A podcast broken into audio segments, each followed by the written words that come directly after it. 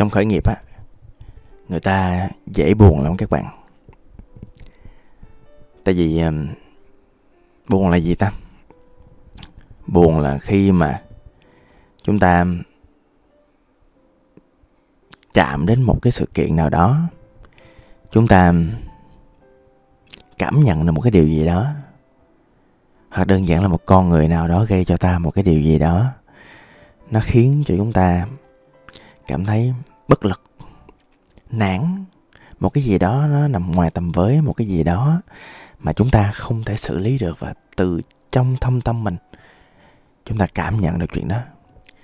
Đó là lý do vì sao mà cái tâm trạng buồn á, nó hay xảy ra trong tình yêu. Là tại vì tình yêu nó giống như là một cọng dây thun mà cả hai cùng kéo mà. Càng kéo, càng căng nó còn tùy vô những cái độ dày, cái chất liệu của cọng dây thun đó. Nó là tình cảm, nó là sự cam kết, nó là giá trị, nó là sự đồng hành, nó là sự giống nhau. Nó là cái sự chủ động trong tình yêu và cả sự lắng nghe nữa. Thì nếu mà cái chất liệu của sợi dây thun nó càng mỏng manh, thì thỉnh thoảng mọi người vẫn kéo đó, nhưng mà nó đứt. Hoặc nếu một trong hai người mà buông ra thì dĩ nhiên là người còn lại. Đau chứ nhưng mà không làm gì được, là tại vì người ta đã buông rồi mà. Sợi dây đã đứt rồi mà.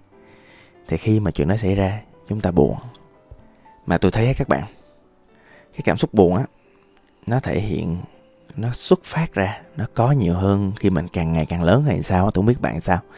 Chứ càng ngày càng trưởng thành, tôi thấy cuộc đời về căn bản là buồn. Ngày xưa á, thì mình à, sợ nhiều hơn mọi người ngày xưa thì mình cứ ờ, ờ, không biết nói chuyện gì xảy ra không biết thứ mình không biết. Và, kiểu, mình cũng là con ngựa chiến nữa. Mình cứ lao đầu vào, mình cứ xả thân, mình cứ để cho bản thân mình nó tới đâu thì tới. Và cuộc đời của một người khởi nghiệp nữa thì mình không biết nhiều thứ không ạ mình mình không biết à, tài chính mình không biết cái gì đúng mình không biết là phải có tiền lời mình mình không tiếp cận nhiều với những nguồn thông tin như bây giờ điều đó dẫn đến cái chuyện đó là cái nỗi sợ nó phủ lấp bản thân mình.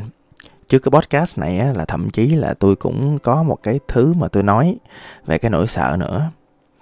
À, nhưng mà về lâu về dài á khi mà mình trưởng thành hơn mình bắt đầu đạt được thành tựu mình bắt đầu có lính mình bắt đầu có con người thì mình à, lại chìm trong cảm giác giận dữ nhiều hơn.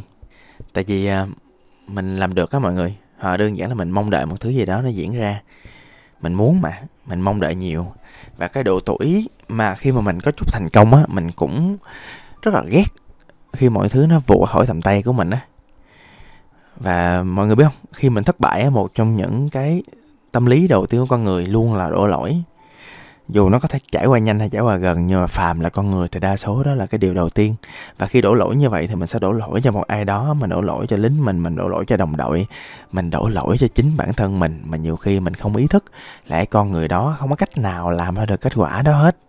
Rồi cho nên là khi mà giận cho đã mất nhiều mối quan hệ à, mình quá mệt mỏi trước cái việc mà cứ tối ngày kỳ vọng rồi thất vọng và dần dần khi mà mình trưởng thành hơn, mình bắt đầu giỏi hơn, mình nhận thức mọi thứ nhớ đang là, mình đảm bảo bản thân mình và những người xung quanh có thể đạt được những kết quả mà mình xứng đáng có được, thì đến thời điểm đó mình biết giới hạn của mình ở đâu. Nhưng mà biết giới hạn của mình ở đâu thì sao? Con người mà ai chẳng có những sứ muốn, con người ai chẳng có những ước mơ, con người ai chẳng muốn đạt được những cái thứ gì đó trong đời, hoặc đơn giản là có được cái sự hảo cảm hoặc tình yêu của một ai đó thì khi mà mình mong cầu như vậy khi mình mong muốn như vậy mà khi mình khao khát có một thứ gì đó như vậy mà mình biết rõ là mình đạt không được nó quả là một sự bất lực cực kỳ lớn. Và với là sự bất lực đó, đó thì cái thứ mà duy nhất chúng ta cảm thấy bên trong cái tâm khảm của mình là một cái sự buồn vô cùng sâu sắc.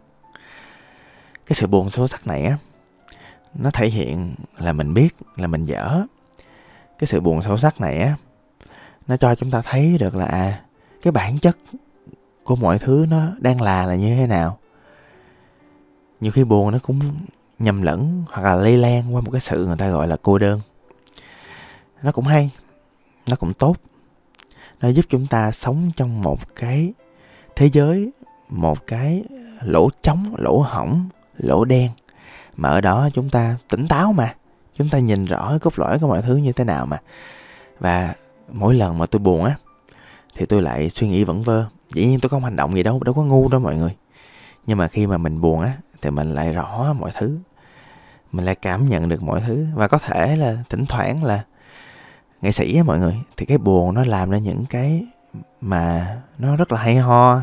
Nó cốt lõi lắm, nó sâu sắc lắm có thể lúc đó mình làm một tác phẩm mà đó có thể lúc đó mình làm một kế hoạch mà để mình có thể đối xử tốt với lại những nhân sự của mình. Có thể lúc đó mình nhìn nhận cái lý do mà nhiều tiền để làm gì hoặc là khởi nghiệp để làm gì thành công để làm gì hoặc là theo đuổi nhiều tham nhiều để làm gì. À, và thường câu trả lời của cái việc tham nhiều để làm gì thì chẳng làm gì cả. Và nếu bạn khai thác hoặc không khai thác thì nỗi buồn dần dần nó cũng vơi đi theo thời gian à, và đó sẽ là một cái vòng lặp tiếp tục của quá trình mà khi buồn rồi thì chúng ta sẽ vui. Nhưng vui rồi thì thế nào có sự tiêu cực nó cũng ập đến mình thôi. Cho nên âu cái cảm giác buồn cô đơn đó nó là bản chất rồi nó sẽ xảy ra nó đã xảy ra mình chỉ cần ghi nhận nó thôi.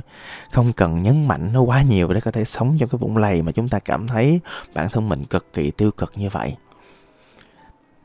Buồn rồi sẽ qua. Tạm thời podcast của mình tới đây thôi. Cảm ơn mọi người tôi là tùng bt